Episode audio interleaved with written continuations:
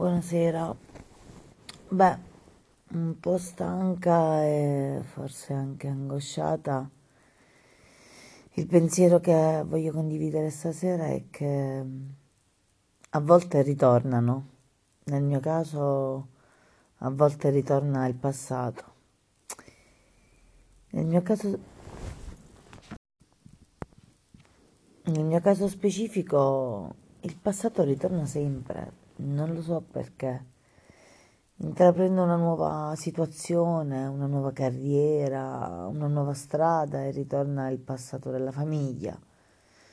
Intraprendo una nuova relazione. Ehm, il, il mio presente, il mio immediato futuro, un futuro prossimo, non venturo, è sempre puntellato e costellato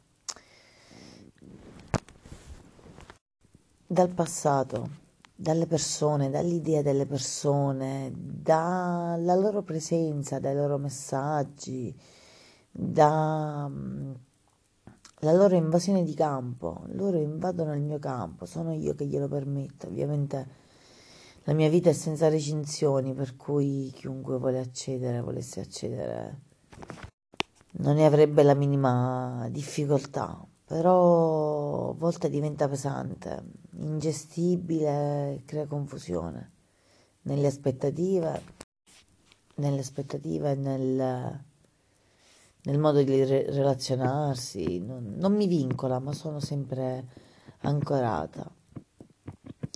Lo psicologo mi, mi diceva la storia, chiamiamola così, dell'elefante e del, del paletto.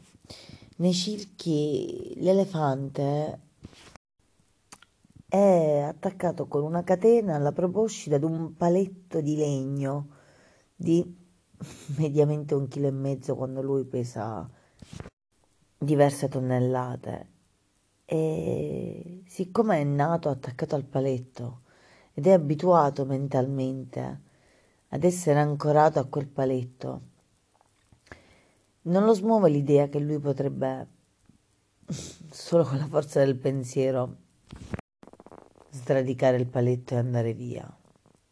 È mentalmente legato alla catena e, a, e al paletto e sta lì e io mi, ri, e io mi ritrovo quasi nella stessa situazione. È solo volontà mia, solo la mia, la mia idea, la mia voglia di dire io sono una tonnellata, sono un elefante, tu sei un paletto, vado via, sono libero, cioè svincolarmi dagli schemi mentali.